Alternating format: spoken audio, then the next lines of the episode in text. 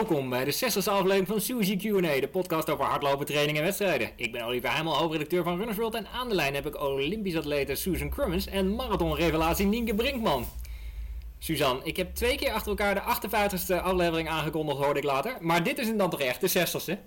Oh ja? En uh, ja, ja, ja, je weet hoe het gaat. Uh, maar ik ga eerst even naar jou. Hoe is het met je? Ja, goed. Ik ben weer een beetje aan het rennen, dus daar word ik ontzettend gelukkig van. Uh, ik heb natuurlijk best wel lang, ik heb uiteindelijk, drie maanden niet gelopen naar de Spelen. Dus dat heeft wel langer geduurd dan ik dacht. Maar ik heb altijd gezegd van als ik dan begin met lopen, dan ga ik rustig opbouwen. En dan ga ik mezelf gewoon twee maanden of acht weken geven om zeg maar de duurloopjes op te bouwen voordat ik weer echt sessions ga doen. En uh, nou, toevallig is het zo dat ik hopelijk, fingers crossed, volgende week naar Australië kan. Dus ik had zoiets van, nou, dan kan ik eerst een maandje in Nederland trainen, dan een maandje in Australië en dan weer met de groep mee trainen. Dus nou, ik heb wel weer een soort van plan. Dus dat is wel, ik vind het wel fijn om een soort van plan te hebben. Het is natuurlijk steeds ook met, voor iedereen natuurlijk, dat alle wedstrijden wegvallen. En dat je steeds denkt van, hé, je moet steeds je plan veranderen. Ik heb wel een beetje het idee dat ik nu een beetje een, een route aan het volgen ben. En daar word ik wel gelukkig van, ja. Maar, maar drie maanden niet hardlopen, dat was even geleden, denk ik. Heb je in die ja. tussentijd nog nieuwe hobby's of zo opgebouwd? nieuwe hobby's? Uh, nou, nee, niet echt. Ik, uh, ik, ik, klus hier en daar wat. Ik... Uh, ik, ik maak gewoon wat meer tijd voor andere dingen waar ik normaal geen tijd voor heb. Dus wat meer met, met familie en met vrienden. Dus, dus het is wel, ik, ik vond het op zich wel relaxed en wel fijn om een beetje een, een break te hebben. Want ik ben ook eigenlijk een beetje aan het jagen geweest. Ook tijdens COVID en voor de Spelen en zo. Dus ik heb niet echt een moment genomen dat ik echt dacht van oké, even de rem erop, even uitrusten.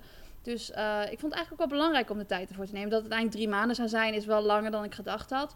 Maar ja, ik weet niet. Ik heb zoiets van, het is een beetje als als je een computer gewoon opnieuw opstart. Weet je, als je, als je altijd je laptop dichtgooit en als je op een gegeven moment wordt hij heel langzaam en je moet hem af en toe moet je hem een keertje opnieuw opstarten, zodat het weer dat je weer een software update kunt doen. En dat ben ik nu gewoon aan het doen. En als die software update klaar is in 2022, dan uh, ga ik gewoon weer als een speer. Dus uh, nee, ik, uh, ik vond het helemaal niet erg om een beetje de tijd ervoor te nemen. Ik heb nou gewoon een geüpdate Susan Grubbers aan de lijn. Nou, de update is pas halverwege. Want ik ben nog okay, een ja, maand aan, nu in de het draven. En nog een maandje. En dan in, in januari 2022, ja, dan, dan moet de update wel een keertje klaar zijn. En dan, uh, ja, dan ben ik natuurlijk niet meer te houden. Dus dat is, uh, dat is wel mooi. Voor de komende drie jaar is dat denk ik wel goed, die update. Ja, en ik ben vereerd dat je de update even voor me onderbreekt. Um, Dan Nienke, ik ga even naar jou. Jij bent uh, seismologe en je hebt in Valencia hoogstpersoonlijk voor een aardsverschuiving in de Nederlandse atletiek gezorgd. Ik was heel tevreden over deze zin, maar hij ging net niet helemaal lekker. maar klopt het? Noem je jezelf seismologe? Of? Uh, ja, denk ik wel, ja. Nou ja, ik ben nog aan het promoveren, dus nog niet officieel. Want je bent seismologe op Mars. Zo zeg ik het goed, toch? Los van het feit dat je niet zelf op Mars zit dan. Ja, uh, in mijn onderzoek gaat het over de data van Mars.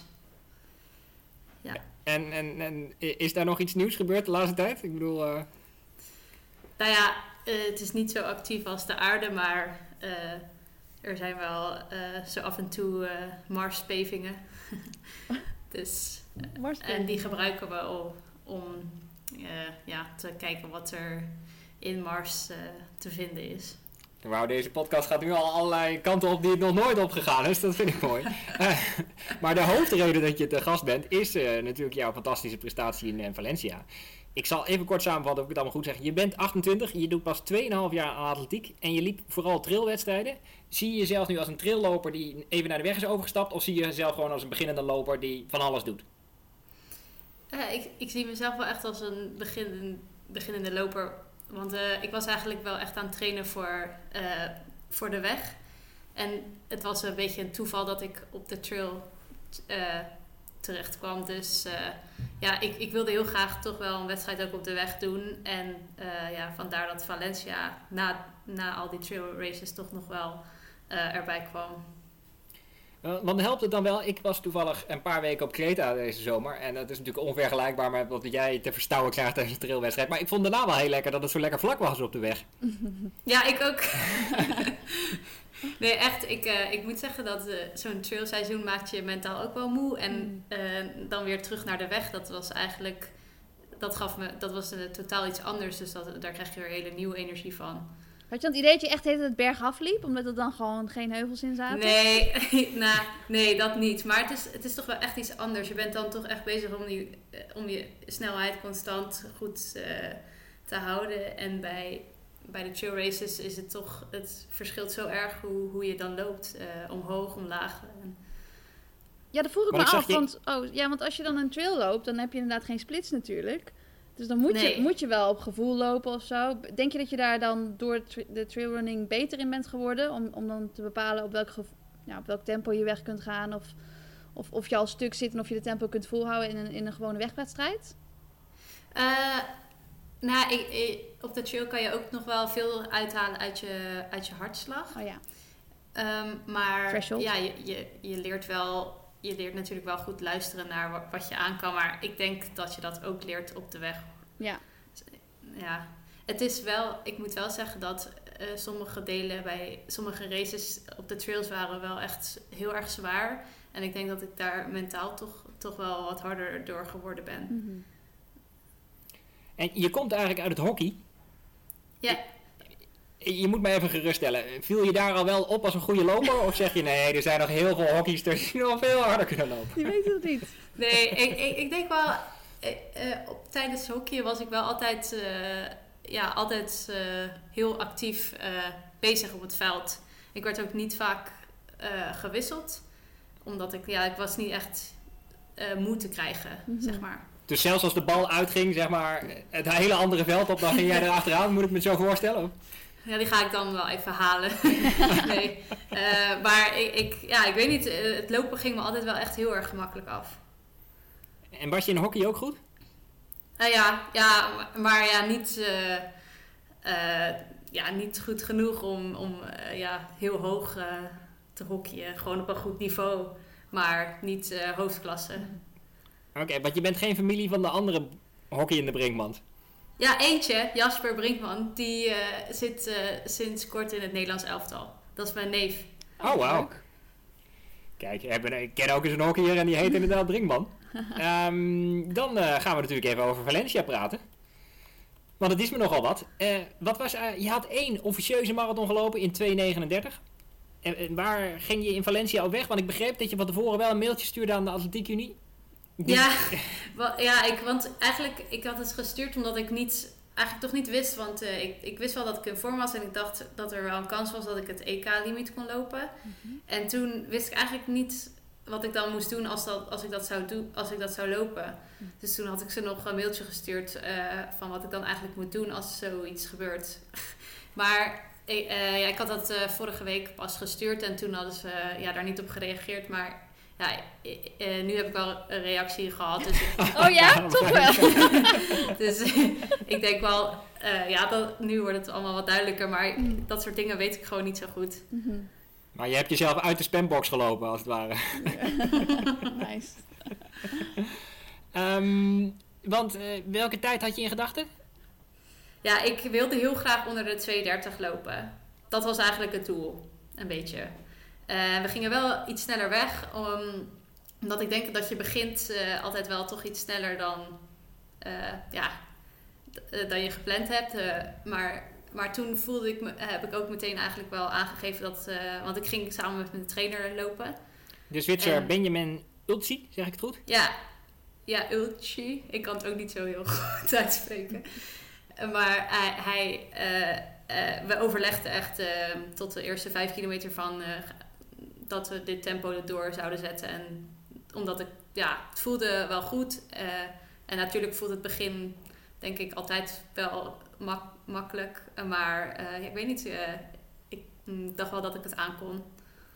Ja, want jij liep ook met eh, mijn zeer gewaardeerde collega Imo Muller. Wij, bellen, Ja. wij bellen hem zo nog even. Maar hij vertelde dat hij wel eens pratende hazen was tegengekomen. Maar deze trainer, die overtrof alles. Die heeft je door iedere meter heen gepraat, zo'n beetje. Ja, we hadden wel echt hele gesprekken. Het was wel, ja, dat zei hij naar de hand inderdaad ook. Maar ja, maar ja, wel gezellig eigenlijk. Ik, ik dacht ook nog, want ik zag, eh, ik zag ook nog een Nederlands vlaggetje. En ik dacht nog, zou ik, zou ik nu een gesprek aangaan? Maar ik dacht, nee, eh, doe ik toch maar daarna.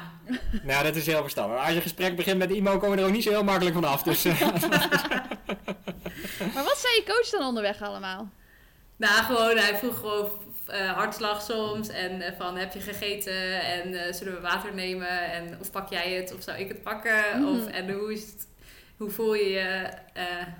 Eh, Heb je gegeten als in jelletjes? Of, of ging je Ja, daar echt je een hele banaan wegwerken? Ja, ik had echt sandwich bij me. Ja, lekker. Nee, nee. Eh, ik, had, eh, ik had jelletjes bij me. Mhm. Eh, en dan dronk ik er gewoon de wa- eh, het water bij dat ze, dat ze gaven bij, de, ja, bij die stops. Want jij liep, even voor de luisteraars, 2, 26, 34. Dat is nog best ingewikkeld trouwens. Ik kreeg allemaal appjes wat je precieze tijd was. Want ik heb heel veel verschillende tijden langs zien komen. 33, 34, 35 en 36. De marathonorganisatie in Valencia vindt het best moeilijk om een tijd eh, vast te stellen. Maar goed, wat die tijd ook was, hij was, het was de derde tijd van Nederland. Aller tijden. Dat is natuurlijk best ongelooflijk, toch? Ja, dat kan ik zelf ook niet, niet helemaal bevatten. Je denkt, wat doen al die men- andere mensen? maar je hebt dus een coach die dat nog kon bijhouden. Of bleef je niet helemaal tot de finish? Nee, eh, hij is tussen de vij- 30 en 35 is die, eh, eh, is die een beetje langzamer. Of nou ja, ja, is hij langzamer gaan lopen. En toen hij zei, eh, ja, ga, eh, ga door en eh, ik zie je wel bij de finish. Ga door, ja. Ga door. Nee. zou ik heel solidair zijn als je zo stopt omdat je coach niet meer kan. Nee. nou, ik zei nog, nou, ik zei wel tegen hem, en nee, hij zei, ik, ik denk niet dat ik het volhoud. En toen zei ik, oh, ik denk wel dat ik doorga. toen zei hij, ja, ja, ja, dat had ik ook wel verwacht. Mhm. Ah, op een dag gaat het ook zo bij jou eh, en Julia, Suzanne. Hè? Ja, uiteraard, uiteraard. maar ik, ik hoorde in Loopraad, jij was deze coach tegengekomen omdat je eerst voor jezelf een beetje was gaan trainen. Ja, eh, ik, ik, ik was gewoon bij een loopgroepje bij de, van de universiteit aangesloten. In Eh, Zurich en dit, hij, hij, sorry? Dit is in Zurich. Ja, Ja. ja. En ehm, hij was de trainer daar. En eigenlijk vroeg ik hem, toen, ik, toen we die onofficiële tijd hadden ge- gelopen, toen vond, dacht ik wel, oh, er zit misschien wel echt meer in. En toen vroeg ik hem eigenlijk voor wat tips. Eh, en toen eh, dacht hij, nou ja, we kunnen er ook gewoon samen voor gaan werken. En toen, zo is het dus een beetje gekomen. En nu ben je zijn beste atleten, denk ik. ja. ja, maar hij, hij heeft er ook tot nu toe maar één, dus het is ook niet zo moeilijk. Ook de de slechtste dus. Ook de allerslechtste. Ja. ja, ook zijn allerslechtste. Ja, nice. Want ik, eh, het was best wel knap. Je liep namelijk ook nog volkomen vlak. Je liep volgens mij 1, 13, 15 halverwege. Ja, vo- volgens mij wel. Ja, ik weet ook niet precies uit mijn hoofd, maar ik heb wel volgens mij de tweede helft vier seconden langzamer dan de eerste helft. Nou, dat Dus vind ik was wel heel- niet helemaal vlak dan. Dat is toch jammer. Nee, niet. Nee. Waar ging het mis? Maar, wa- want er was heel veel wind, las ik bij iedereen. Eh, De, de Ja, er was heel veel niet, niet wind. super snel. nee. Het was wel inderdaad heel veel wind, maar we hadden wel een grote groep. Eh, en ik denk dat hij een beetje uiteen viel na 30 kilometer of, of eh, ik weet niet, ongeveer, ongeveer 30, 35. Toen was hij weg, de groep. Viel die een beetje uiteen, maar ja, dan ben je ook zo soort van, kom je echt dichtbij en dan moet je ja, even doorpakken. Ja, Suzanne denkt dat het dichtbij, dan begint bij de hele hoofdafstand nog. Ja, nee, dat is zeker waar. Het is, eh, dat, dat, dat is eigenlijk gewoon. Maar ja, dat hoor je, dat had ik zo vaak gehoord dat de laatste, laatste deel is, is gewoon, ja, dat is hoe dan ook, eh, wordt dat lastig. Dus Ja. ja, en dan ben je ook niet echt meer in strijd met de andere mensen die je ziet, toch? Je ziet gewoon af en nee, toe ja, iemand en eh, ja, ja, ja. probeert er allemaal het beste van te maken. Mhm. Eh, Ja. En toen, eh, de laatste paar kilometer kreeg je wel door van, eh, ik ben hier verrekkers goed in en dat gaat best wel lekker. Of kwam dat pas na de finish? Eh, nou, de, bij de 35 kilometer toen begon ik het dus echt eh, te voelen. En toen dacht ik eigenlijk dat het aan mijn energie lag. eh, lag dus toen nam ik nog een, een gel, maar dat was eigenlijk te veel, denk ik. Mm. En toen begon ik me ook wat misselijk te voelen. En, maar ja, en toen na de finish toen moest ik ook heel erg overgeven. Eh, ik, denk ik omdat ik dus nog, omdat die gel eigenlijk te veel was. Nou, beter na de finish dan onderweg, toch? Ja, nee, eh, ja, dus daar ben ik ook heel blij mee. Is voor iedereen beter. Ik, eh, ik, een oplettende kijker die zei nog, heeft ze nou een stride aan? Had, Ja. je, had je een stride aan om? Ja, En wat zei die van tevoren? Want die zegt dan dat je gaat lopen op de marathon, toch? Althans de mijne. Oh, ja, ik heb, ik heb die strijd eigenlijk pas eh, twee weken. Dus ik eh, heb er nog niet, ik heb er nog niet superveel... Dat heeft hij nog niet tegen me gezegd. Oh. Hij kent je nog Nou niet ja, zo je kan die goed. app Hij kent me en nog dan niet zo kan- goed. En dan eh, kan je dus zeggen, ik wil een marathon lopen. En dan houdt hij bij wat je daar zou kunnen lopen. Oh, Het is oké, wel een beetje nou, dat is voor- goed om te weten. Ja, dat is een beetje zoals mijn horloge. Als ik dan geblesseerd ben, dat hij dan zegt dat ik moet bewegen, weet je wel. Dan ben ik gewoon keihard alternatief aan het trainen. Zeg ik, nou, dankjewel hè. Dat is, eh, ik ben aan het bewegen, jongens. Nou, ik vond, de mijne, ik vond hem best goed. Hij zei tegen mij twee weken voor mijn marathon, ik liep 2,44, dat ik 2,44 zou lopen. En toen maakte hij er een week van tevoren van dat het 2,41 zou worden. Oef. Het werd alleen een beetje verwarrend. Op het moment dat ik over de finish kwam, zei hij, je kan ook in 2,33 lopen. Dat vond ik jammer. Je hebt je best niet gedaan. Nee, daar kwam het eigenlijk op neer, denk ik. Maar toch best Ah. een ingenieuze tactiek. En je hebt er ook geen last van als je loopt, toch? Ik zag hem aan je schoen zitten, maar je hebt er waarschijnlijk Nee, weinig over nee, nagedacht. nee, daar voel je echt niks van. Maar je hebt ook niet op je horloge gekeken wat je vermogen was dan. Nou, ik, ik heb wel naar mijn vermogen gekeken, eh, maar omdat ik toch weer echt gewend ben aan mijn hartslag, heb ik daar meer naar gekeken. Ik moet nog een beetje wennen aan, aan echt die absolute waardes eigenlijk van, eh, ja, van, van mijn wattage. Ik, ik moet daar een beetje aan wennen nog. Ja, kan me Ja, voorstellen. het schiet, het schiet wel echt omhoog als je echt in de wind gaat lopen. Want, eh, dan schiet die power echt wel omhoog. Ja, en als je dat- omhoog gaat, daar is hij ook heel gevoelig voor. Ja, en, en dat is, want daar heb je altijd toch wel een vertraging in, in je hartslag. Zie je dat echt, echt pas een stukje later dan, dan, je, dan je, ja, je, je vermogen. Eh, dus dat is denk ik, dat soort dingen zijn goed eh, te zien met die Hmm. stride. De- Ben je heel erg van de statistieken? Gebruik je die heel erg in training? ja, Ja? ja ik, ik, ik weet dat jij dat niet zo vaak Nee, maar ik vind het wel interessant. Ja, ik, ik, vind dat dus, eh, ik vind dat dus eigenlijk wel heel leuk om het, eh, ja, om heel erg te kijken hoe je... Natuurlijk moet je je gevoel ook erbij halen. Mhm. Maar ik kijk ook wel heel erg naar, eh, ja, naar de statistieken. En, en vaak ook als mijn hartslag... Ik train ook wel veel op mijn hartslag. En als het bijvoorbeeld wat, ehm, wat hoger is al vanaf het begin, dan denk ik ook... En vaak klopt dat ook met hoe, hoe ik me voel dan. Mhm. En dan pas je je snelheid daar eigenlijk automatisch op aan. Dus gebruik je dan eigenlijk de hartslag vooral om jezelf zeg maar af te remmen? Zodat je dus Ja, niet te, ja, kijk, niet te snel van start gaat. ja. Ja. Ja, want ik dacht dat jij van de statistieken zou zijn, omdat je wetenschapper bent. Ja, Ja. op een behoorlijk niveau, als je het promoveren bent. Aan de andere kant zag ik op je Instagram dat je tijdens de training eh, bij een eh, geitenfamilie ging zitten en zo. Ik dacht, dat is veel meer een gevoelsmens, maar die geiten waren daar gewoon toevallig. Ja, dat was, dat was eh, gewoon als grapje. Bij de berggeiten. ja. Wel leuk. En eh, ik las ook dat je zei, de atletiekwereld kent mij niet, maar ik volg de atletieke wereld wel. En wij waren een van de dingen die je volgde, toch? ja, zeker. Dat vond ik, altijd, vond ik echt leuk. Leuk. ik, eh, ik heb dat helemaal gevolgd, vooral ook toen er heel veel over de Olympische kwalificatie eh, ging. de eh, vorig marathons? jaar. Ja, Ja. Eh, ja, vond ik echt leuk. En dan vooral als je dan zelf eh, aan het lopen bent en dan naar een hardlooppodcast kan luisteren. Dat is echt, vind ik altijd heel eh, ja, motiverend ook. nou, wij zijn weer trots op onze luisteraars natuurlijk, die zomaar 226 kunnen lopen. ja. En, en je hebt je nu geplaatst voor het EK en voor het WK. Ja. Ja. Weet je al wat je gaat doen? Eh, nee, nou, ik, ik heb echt eh, meteen geroepen, ik ga naar het WK. Maar ehm, dat is meer ook natuurlijk omdat ik het heel gaaf vond. Mhm. Eh, Ik heb, er, ik heb nog geen plannen daar of zo eh, over gemaakt. Ik zou het natuurlijk heel gaaf vinden om naar het WK te gaan. Eh, maar het EK ehm, ook. Dus eh, ik moet even kijken wat, wat, eh, hoe dat werkt en Ja. Zit er- wat ik zit een maand tussen, dus dat is een beetje veel om Ja, te doen, denk ik. Ja, ja. Wat zou jij doen, Suzanne? Ja, dat is een Ja. hele goede vraag. Want ik, ik zou als eerste zeggen, want het EK is in München. En dan heb ik Ja. zoiets van, nou ja, in Duitsland nou, leeft de sport ook heel erg. En ik denk gewoon dat het echt een heel gaaf toernooi gaat worden. En als Nederlandse, nou ja, dan kun je daar misschien voor een medaille gaan lopen. En het is gewoon, nou ja, als je op een podium kunt eindigen, dat is natuurlijk super gaaf. Dus ik denk dat dat wel echt een hele leuke marathon wordt. En je Maar- spreekt Duits, denk ik zomaar, als je in Wat zei je? woont. Nou, dat Nienke Duits spreekt, denk ik zomaar. Ja, ook, ook handig inderdaad. Kan ze naar de hand, als ze dan met die medaille de interviews doet, kan ze gewoon in het Duits doen. Super handig. Ehm, en het WK is in Eugene. En nou vind ik Eugene zelf niet zo spannend. Daar is gewoon echt helemaal niks aan natuurlijk. Alleen, ik denk wel dat de kans best wel groot is dat het daar ook warm wordt.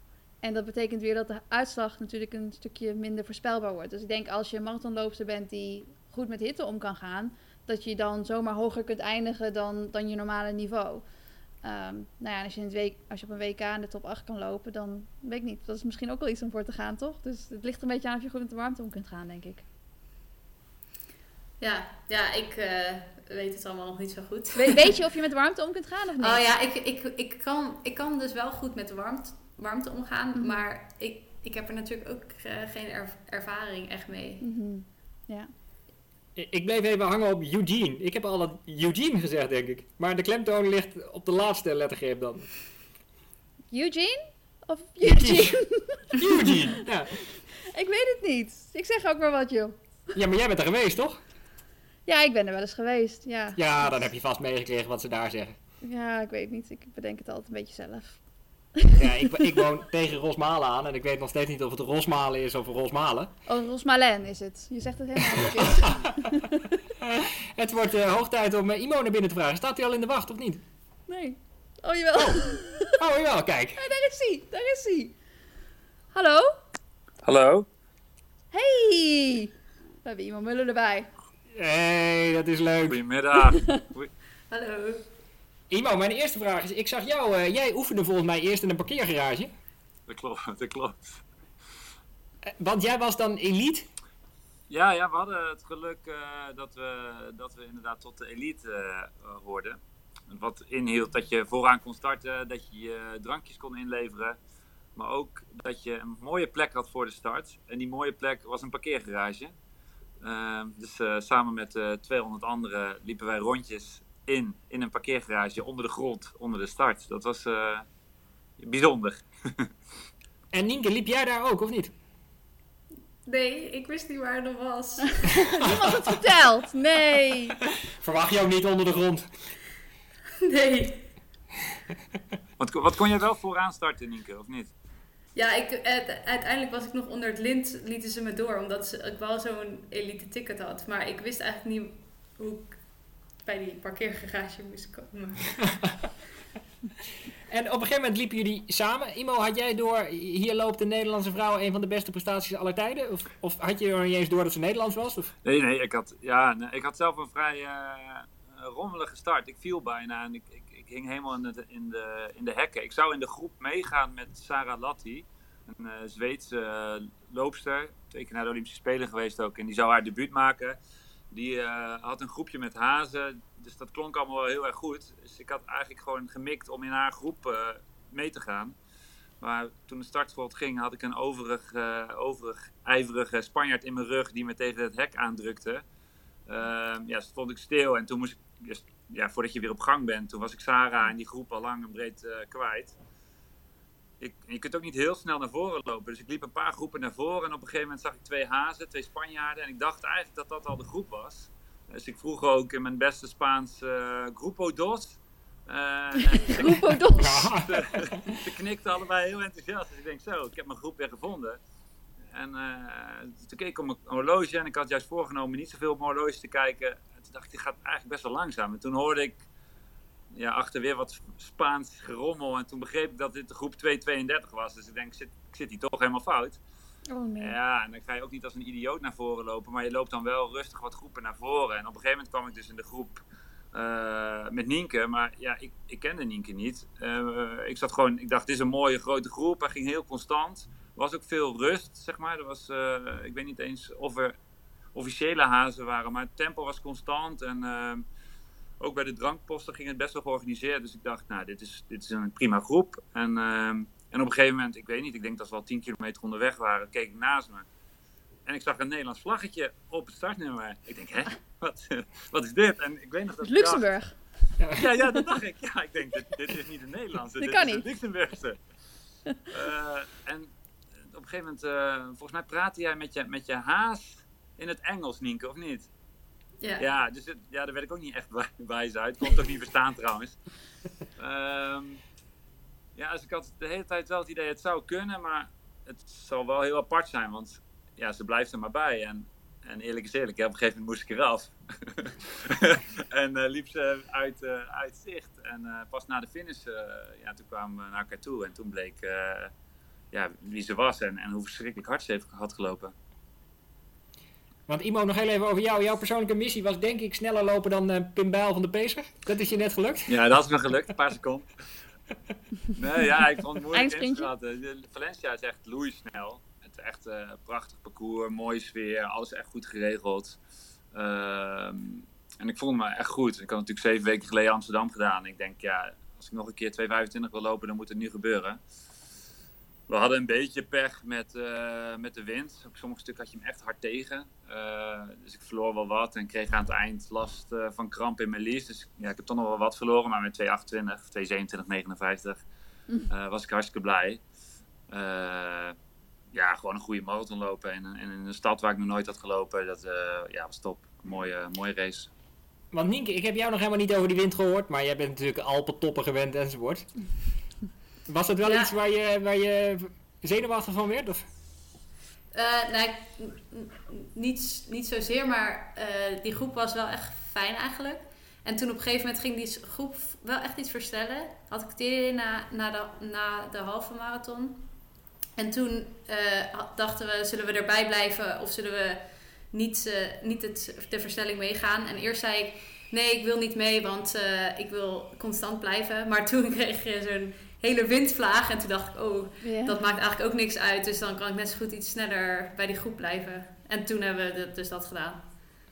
En hoe is het parcours? Is het heel heuvelachtig of is het heel vlak? Hoe, uh... Nee, wel, wel heel vlak. Heel vlak. Ja, ik had alleen maar in mijn hoofd, ik moet in die groep blijven tot 34. Ik weet niet of jij dat ook had, Nienke. Maar in mijn hoofd tot 34 hebben we wind tegen. En dan gaat het valsplat naar beneden met wind mee. Ja, dan kan het niet meer mis. Hoe wist je dan tot 34 wind Had jij van tevoren gewoon het hele weer bestudeerd en het parcours. En dat je precies wist. Ja, je bent er zo heen. Ja, zeker. Ik vind dat grappig wel. Dat, dat, parcours is heel ingewikkeld. Tenminste, ik, heb ik echt Veel... moeten bestuderen. Want het, het, kronkelt allemaal door elkaar. Mm. Maar goed, ja, zo ingewikkeld is het niet hoor, Suzanne. Het was gewoon je kunt toch ook op de automatische piloot gewoon totdat je bij de finish bent? Ja, maar als je ja, op de baan wel hè als er zoveel wind staat, is het wel lekker om te weten of je, om je de zwaarste kilometers tegen of mee hebt. Oké. En, uh, ja, en hij stond wel echt mee eh, vanaf 34. Dus ja, ik deed er wel alles aan om lekker, want wat Nienke zegt, zeg maar, in die groep merkte je wel. Soms moest ik uit die groep om mijn drankje te pakken. En dan ja, voelde je wel echt hoe fors die wind was. Dus, mm ja. Ik vind het wel grappig, want dit, volgens mij in de week van de wedstrijd heb je twee soorten lopers. Je hebt of de loper die echt uh, in een. Uh, meteoroloog verandert. En die gewoon iedere dag het weer zit te checken. En helemaal van die het allemaal precies weet. En heb je de andere loper die dat niet doet. En die staat dan aan de start. En dan vertelt die loper, die dus alles heeft gecheckt, van oh ja, we hebben dan precies de wind tegen. Dat is wel altijd handig. Nienke, jij kijkt alsof je tot de tweede groep behoort. Maar als seismoloog verwacht ik toch eigenlijk dat je tot de eerste groep behoort. Maar... Ja, ik moet zeggen dat ik me er niet in verliefd heb. Hey, zie. Ja, ik, uh, ik wist dat er wind stond, maar ik wist niet precies wanneer. Maar is er ook niemand die dat tegen je vertelt? Want of je nou een meteoroloog bent of niet. Ik heb ook allemaal mensen ja, jij dus. ja. ja, maar ik kreeg het ook van iedereen te horen. Zeg maar, nee, je moet echt tot 34 in de groep blijven. Daarna, joh, dan blaast hij in de rug. Maar, maar ik zag op Strava zag ik dat parcours, dat was echt een zootje. Dat leek echt helemaal nergens op.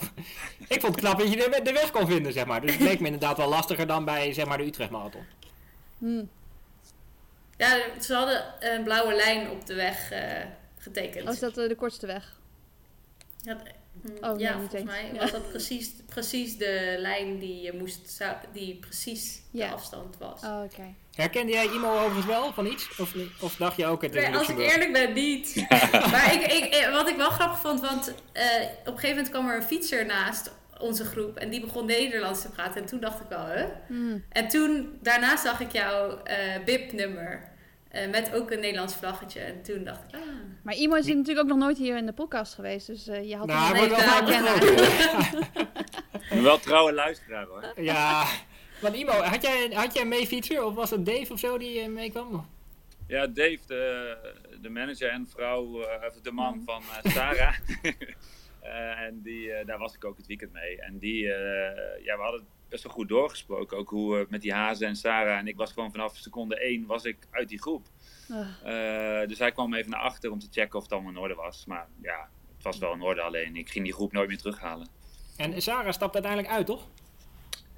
Uh, ja, die had een uh, probleem in, haar, in een beelspier. Die, ja, die was al vanaf 10 kilometer voelde ze die. En mm. ze had minder kracht in één been. En op 19 dacht ze, dit, ja, dit doet gewoon te veel pijn, dit uh, heeft geen zin.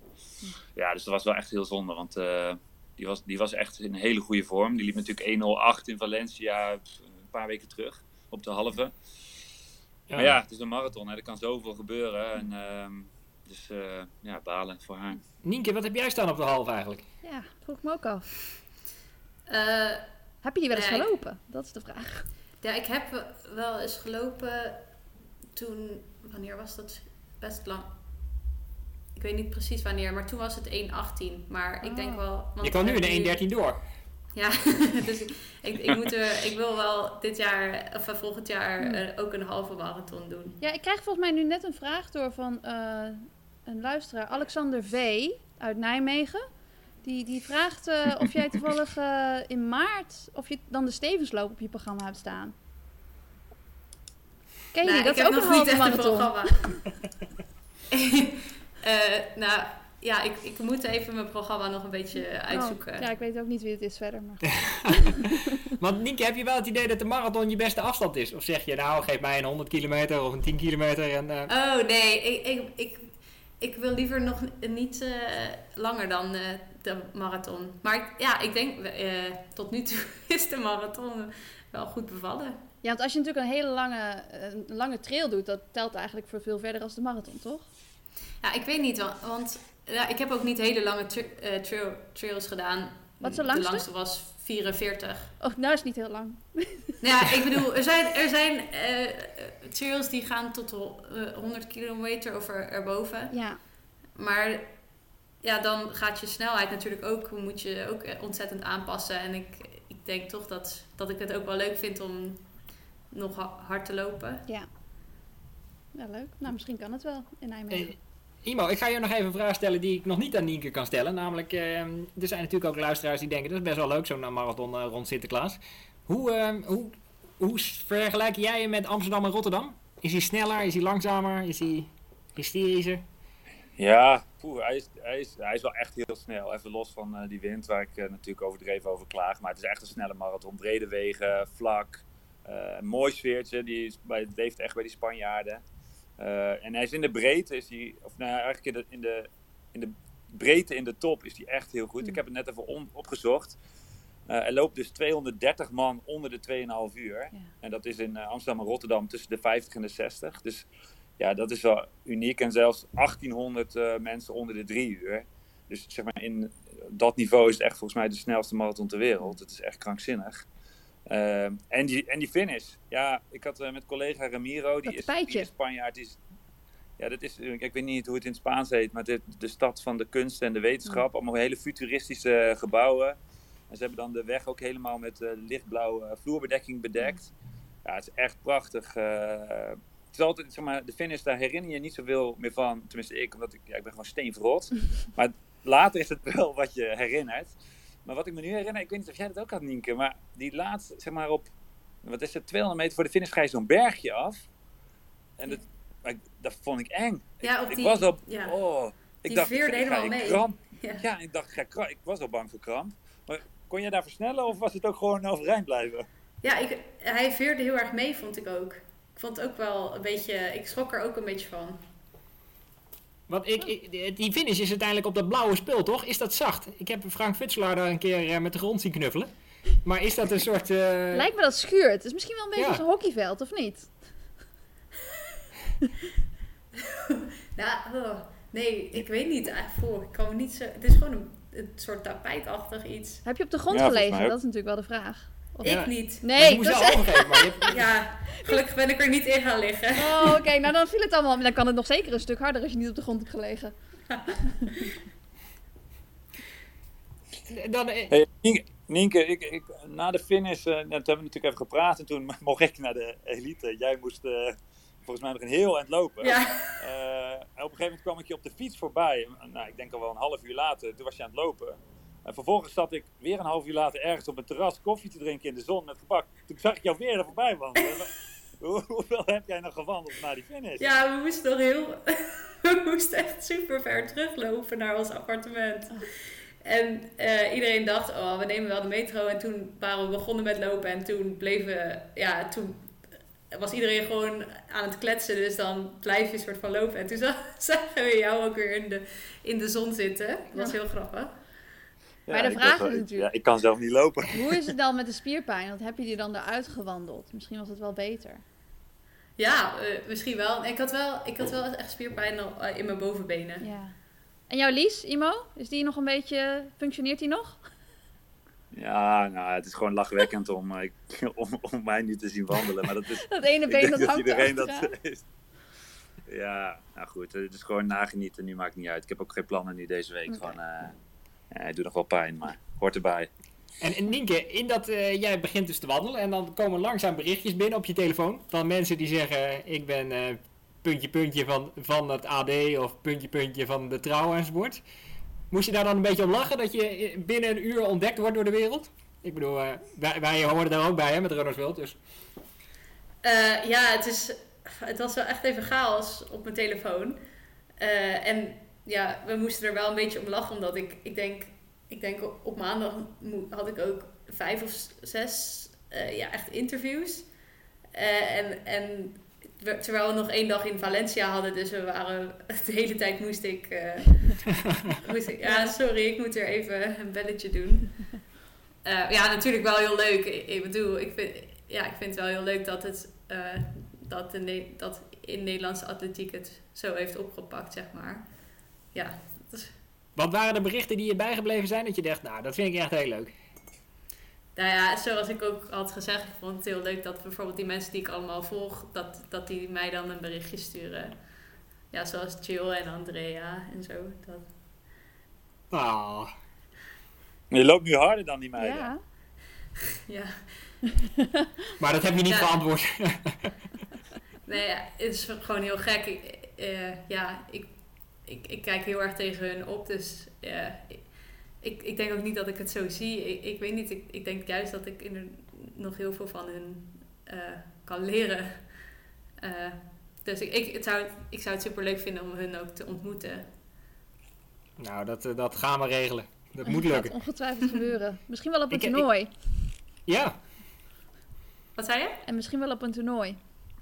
Ja. ja.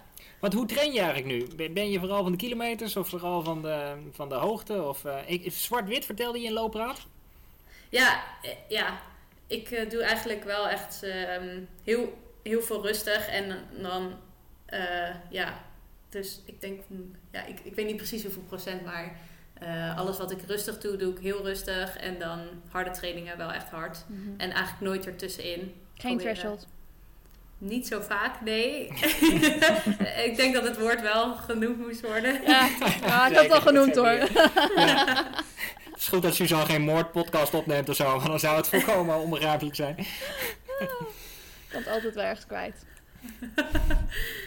Eh, ja, eh, en dat werkt voor, dat heeft voor mij eh, werkt dat heel goed. Ik denk ook omdat ik misschien heel, heel erg groot effect heeft gehad, omdat ik daarvoor, voordat ik zo ging trainen, dat ik juist alleen maar er, ertussenin trainde. Ja. Dus Alles threshold dan. ja, alles. Maar loop je dan nu heel veel kilometers? Vergeleken ja, met het- daarvoor? het- ja, ik loop wel veel kilometers. En het verschilt natuurlijk ook een beetje met, want ik had wel veel, veel races ook. En dan voor de race neemt, neemt het weer wat af natuurlijk. Ja. Dus het, schom, het schommelde wel echt een beetje de laatste tijd. Wat maar is het schommelde rond de 100. Oh ja, nou ik maakte soms zelfs weken van 170. Maar dan ook wel weer weken van eh 120 of, en, of 100. Mhm. Of ja, dus zo een beetje. Oké. En, En heb je ook op hoogte getraind? Vroeg ik me af. Heb je, op Sorry? ja, heb je ook op hoogte getraind voor de, voor de marathon?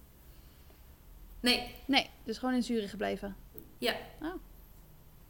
Is Sirius niet hoog? ja wel, maar niet, niet hoog. Zeg Nee, maar, niet 2000 meter. nee. Dus Suzanne, hoe ver ligt Zurich van St. Moritz? Want, is, eh, dat, eh, is dat drie uurtjes rijden of zo? Ik denk niet dat het Ja, heel ver is, hè? Drie, twee, ik ben er één keertje geweest. Twee, het is volgens mij iets van drie uur rijden. Tweeënhalf uur rijden of zoiets. Oké. Twee, drie uur. Nou, Eh, misschien in de zomer nog een kijkje nemen. Het is een grote kans dat ik er ook wel even ben. Ja, dat zou wel leuk zijn. Ja, kunnen we samen een duurloopje doen. want je liep twee weken geleden volgens mij een 10 kilometer op de baan in 32,15. Heb ik dat goed? Nee, 32, 22. Ah, close enough.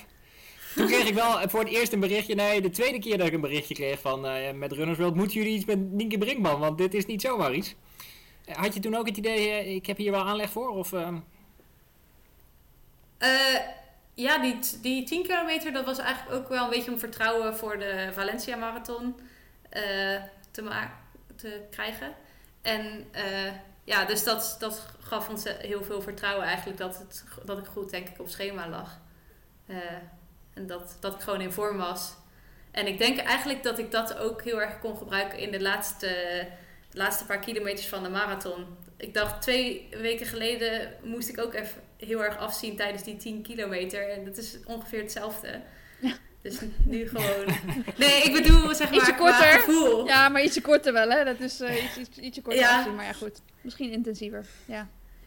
Ja, maar de laatste, het laatste hal- half uur van de marathon, Mm. dan denk je, kan je het een beetje vergelijken met eh, het gevoel wat je hebt tijdens eh, zo'n training. Ja, dus je herkent het. Dat is wel... eh, Ja, Want heb je ook na die 10 kilometer bepaald op wat voor tempo je wegging in Valencia? ja, toen hadden we een beetje van, nou, dan kunnen we wel echt rond de 3.30 of misschien zelfs 3.29, 28. Maar we wilden eigenlijk wel eh 3.30 toen weg. Nee, tempo 3.30. Oh, 3,30 per kilometer. Ja, Oh. Ja, en daar kwam je ook aardig op uit volgens mij. Ja. Ja. ja, Ja, iets harder nog. Maar het laatste stukje ging dan ook een beetje naar beneden, begreep ik. ja. En eh, de komende weken, nu ga je eerst herstellen? Of heb je alweer een, eh, een drill op het programma staan stiekem? Nee, nee, nee, nee, nee, ik wil nu echt even rusten. En dan weet je het eigenlijk nog niet. Verstandig. Nee, Oké, ja, wat eerlijk. Nou, ja, ik, ik moet het even goed bedenken. oké. En jij, Imo, heb jij nog iets spannends op het programma staan? eh, Behalve je collega's bijhouden? Ja, precies. Ik heb, eh, nee, ik, ik heb altijd de regel dat eh, de week na de marathon mag je ook eh, eigenlijk amper over een, ja, gewoon niet over een volgende marathon praten, maar eigenlijk moet je eigenlijk helemaal niet over wedstrijden praten. Gewoon Je eerst mag een een hele week eh, niet over wedstrijden praten, jongen. Nee, nee, Flinke nee, nee. tijd, Gewoon lekker burgers eten, wijntjes drinken, lekker chillen. Nee, maar het is best wel een intensieve periode hoor. Zo, ja, dus en qua trainen, maar ook je bent er best Ja. veel mee bezig. Gewoon even helemaal wat anders, dat is echt wel Nou, gelukkig gezond komt denk kerst ik. eraan. En eh We kunnen ergens anders op richten. ja, kerstboompje halen deze week. Ja, dat hebben Ja, wij maar dus het voordeel nooit. wel van Valencia is, eh, normaal doe je natuurlijk twee marathons in het jaar, althans de meeste mensen. Maar Valencia is ook weer niet zo laat dat je geen voorjaarsmarathon kan doen, toch? Als je nu een maandje niks doet, dan heb je nog genoeg tijd om, eh, om in april weer aan de, aan de start te staan, denk ik. Ja, dat zou kunnen, maar in het geval van Nienke, ik weet niet wat ze gaat doen in het najaar. Maar eh, ze heeft ook de luxe nu dat ze de limiet al heeft. Eh, en eh, voor een toernooi kan gaan eh, trainen. Dus ik weet niet eh, of ze.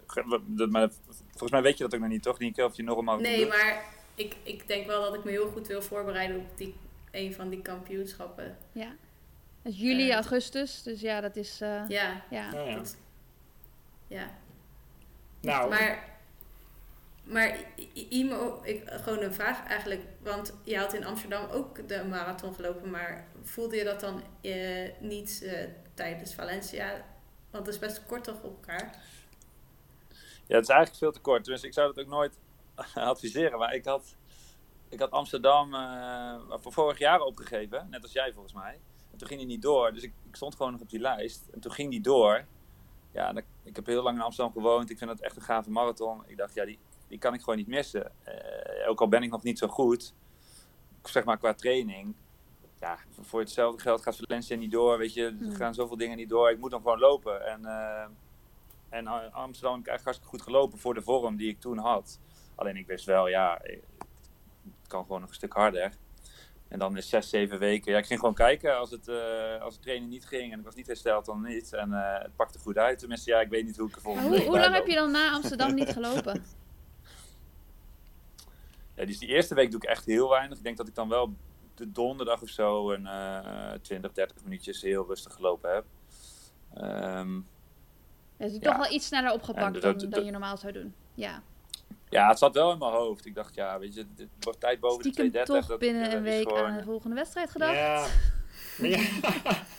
Ja. Eigen regel. Het is wat. ja, maar hij schrijft met Ruddersvoort ook altijd hele voorzichtige stukjes over meerdere marathons achter elkaar. Dat je heel voorzichtig moet zijn en zo. Maar ik denk altijd, als ik één iemand ervan af kan houden die het echt niet moet doen, dan hebben we al iets goeds gedaan. Ja, maar Maar ik denk ook wel dat mensen die niet luisteren. er is wel een verschil tussen eh, een marathon lopen en je gewoon helemaal naar de tering lopen dat je daar op het tapijt ligt. Of dat je hem loopt en nou ja, dat je hem misschien al meer als training hebt gelopen, toch? Ja, de stervende zwaan zou ik sowieso niet eh, twee nou, die moest ook maanden herstellen. Oh, ik heb wel veel stervende Oh, zwanen gezien, hoor. Zwanen eh, meer. En dan ook op dat blauwe tapijt lijkt me wel mooi eigenlijk. Het is wel toepasselijk. Ja.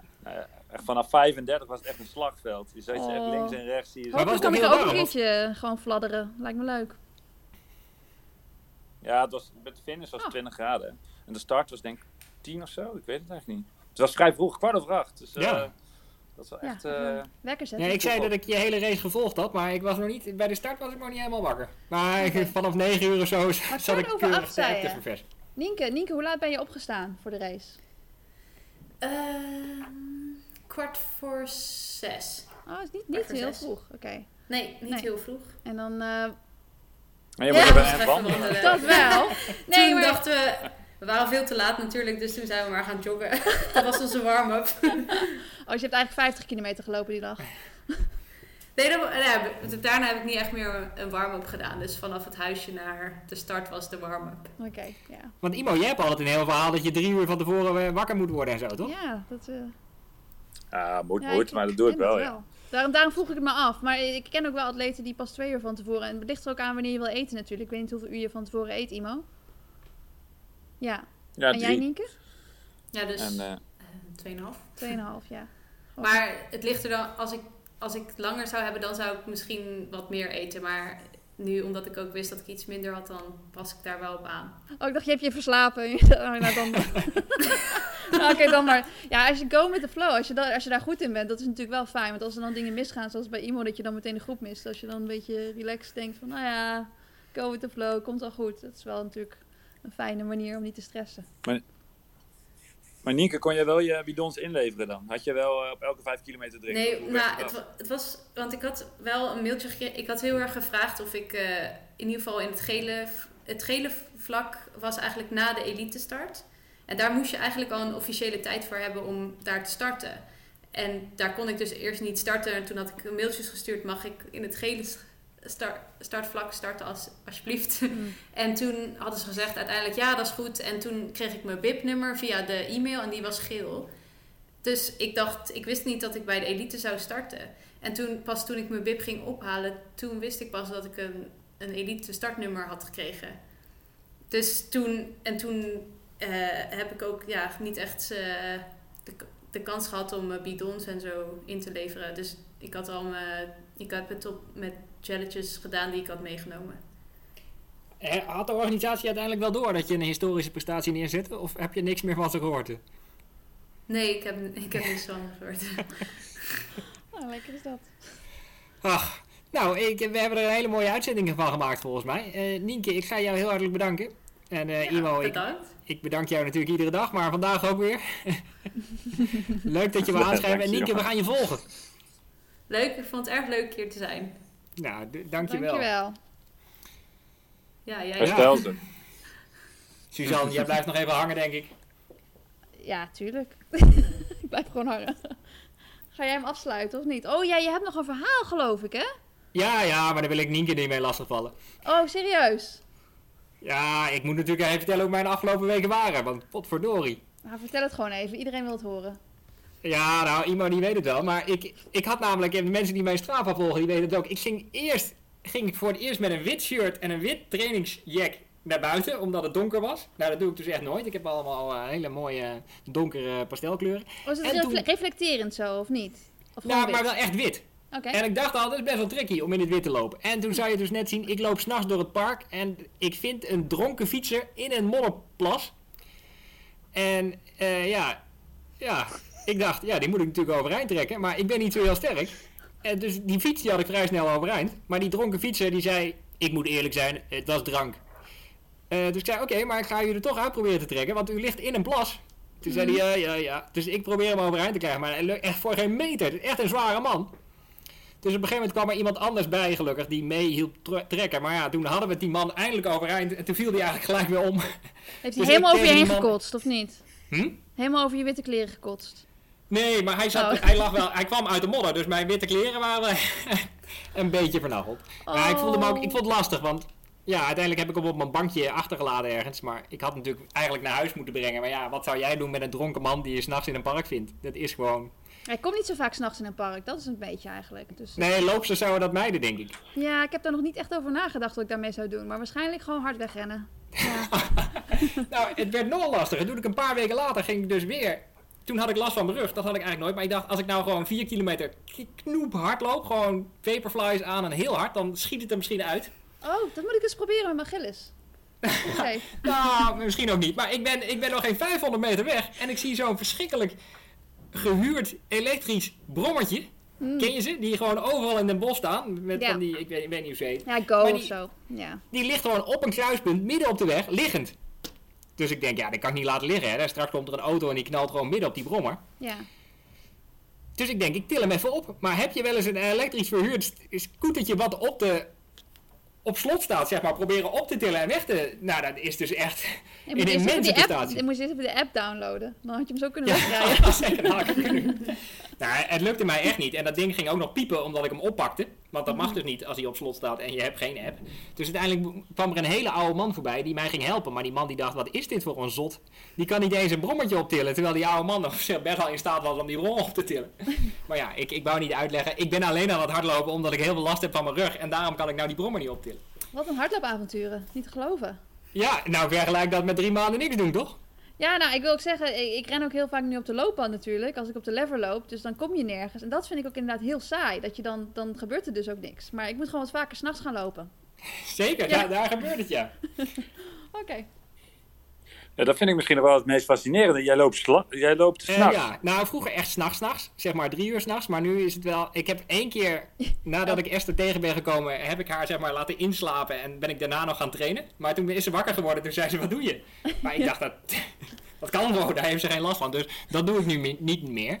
Ja. Maar ik loop wel graag om negen uur s'avonds of zo. Wauw. En kun je dan slapen daarna? Dat is, dat is, zeg maar, ik kan na een training heb ik echt wel een aantal, een paar uur nodig voordat ik in slaap kan vallen. Heb je dat niet?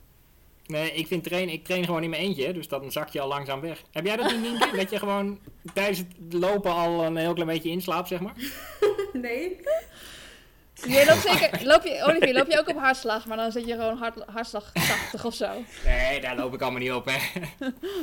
Heel Maar mijn training heeft er ook nog een beetje onder geleden. Derde anekdote. Eh, Oh. Daarna zal ik ophouden, ja. ja. Oké, ik ga even lang niet kort gesproken, verhaal daar lang, kan hè. je niks tegen doen. Dus eh, mijn, mijn zoontje, stiefzoontje van 15, die, die slaapt in zijn slaapkamer bij ons. En eh, de badkamer van de buren die begint te lekken in zijn kamer. Oh, wow. En het wordt steeds erger, gewoon dwars door de muur. Dus wij zeiden, kom dan maar een nachtje bij ons liggen. Nou, dat is echt tien jaar geleden of zo. Dus hij wordt... En hij zegt, ja, ik word wel heel vroeg wakker, Oli. Dus, eh, nou, ik zei, dan merk ik wel, ik word niet zo heel vroeg wakker. Maar hij wordt dus wakker. Esther is al lang weg, die is eh Lisa naar school brengen en zo. En hij wordt wakker en hij zegt, oh, ik heb hoofdpijn, ik ben verkouden. Dus ik dacht eerst, hij maakt een grap. Hij zit te fucken. En toen zei hij, nee, serieus. Dus ik zei, ja, je moet een coronatest doen. Dus, Oh, nee. nou, ja, ja. Maar ja, we hadden natuurlijk geen coronatest. Dus ik naar de winkel. En eh, nou, er was gewoon een grote bak met coronatesten. Maar die waren allemaal op. En die waren heel goedkoop. En daarnaast was een bak met coronatest. één coronatest. En er zaten dan nog twee in. Voor 1995. Mhm. Dat, dat is wel echt balen. Dat ik weer die hele dure test heb. En ik loop dus naar de kassa om dat af te rekenen. En die mevrouw die begint een verhaal over die coronatest. Maar toen zei ze opeens, oh shit, die mevrouw voor je, die is eh, vergeten haar spullen mee te nemen. Dus ik doe een Bjorn Korenmannetje. Ik sprint achter die vrouw aan om die spullen te geven. Eh, maar ik neem zelf die test weer mee. Ik weet ook niet waarom. En dan gaat het alarm af. Dus Gestolen! ik zo met mijn handen in de lucht. Maar ja, ze had ook wel door dat ik wegsprintte achter die vrouw aan. Nou, heel gedoe. Maar ik, ik koop dus uiteindelijk die coronatest. En eh, nou, Marijn positief. Dus eh, ja, shit, we waren allemaal in thuisquarantaine. Nou, zelf ook een eh, zelftest gedaan met zo'n staafje toen hij die eindelijk binnen was. Nou, geen corona. Toen na een paar dagen, hij weer een test en ook met een staafje. En toen zei hij, nee, nee, ik wil geen staafje. Ik wil weer die bloedtest. Want die test die ik had gedaan was een bloedtest. En dan Oh. moet je zo aan je vinger en zo. Maar het gekke was, hij had al dagen helemaal geen last meer verder van iets. En ja, wij zaten natuurlijk toch nog steeds in thuisquarantaine, wat best vervelend is. En toen, toen heb ik mijn collega's aan de lijn, Imo was erbij. En toen zei mijn ene collega, ja, die bloedtest die moet je nooit hebben. Dat is een, een test om te kijken of je corona hebt gehad. Of je Ja, zeg maar afweerstoffen. Dus ik zat al gewoon een week en ondertussen had hij ook een GGD-test gedaan. Maar de GGD-test zei dus, eh, we hebben geen uitslag kunnen vaststellen. Er was gewoon iets misgegaan met het sample, dat heb je dus ja, bijna nooit. Dus ik heb eigenlijk gewoon een week lang thuis gezeten voor niks. Oh, wat vervelend. Nou, dat wou ik maar even horen. En het, het spijt me vreselijk, Nienke, dat je hier allemaal bij moet zijn, maar dan hebben we dit maar afgewerkt. en dan ehm, wens ik jou, eh, Suzanne, een hele fijne tijd in Australië als ze je binnenlaten. Ja, hey, fingers crossed. Ik wil het er ook eigenlijk niet over hebben. Ik heb het gevoel, ik ga het gewoon jinxen. Dus eh, hey, misschien ben ik volgende week in Australië, misschien ben ik in Nederland. En het maakt ook niet uit. Nee, ik doe net alsof het gewoon niks uitmaakt. Dat, dat helpt wel eens, hè? Als, alsof je doet alsof het niks uitmaakt. Precies. Eh Nienke, jij bent sowieso in Zurich, denk ik. Ja. Hebben ze wel slingers voor je opgehangen en zo daar? Nee. Ah, Gewoon je eigen, eigen slingers ophangen, joh. Ja, precies. Ehm nou, en Imo, ik zie jou snel weer. Oké, bedankt allemaal. Hoi hoi. Bedankt. Doei. Moet ik hem nog afsluiten of zo, Suzanne? Of eh, is het nu klaar? Hij is klaar. Ik had het muziekje er nog even erin gegooid. Oké, ja, ik heb niet mijn gebruikelijke riedel gedaan van eh, dank allemaal.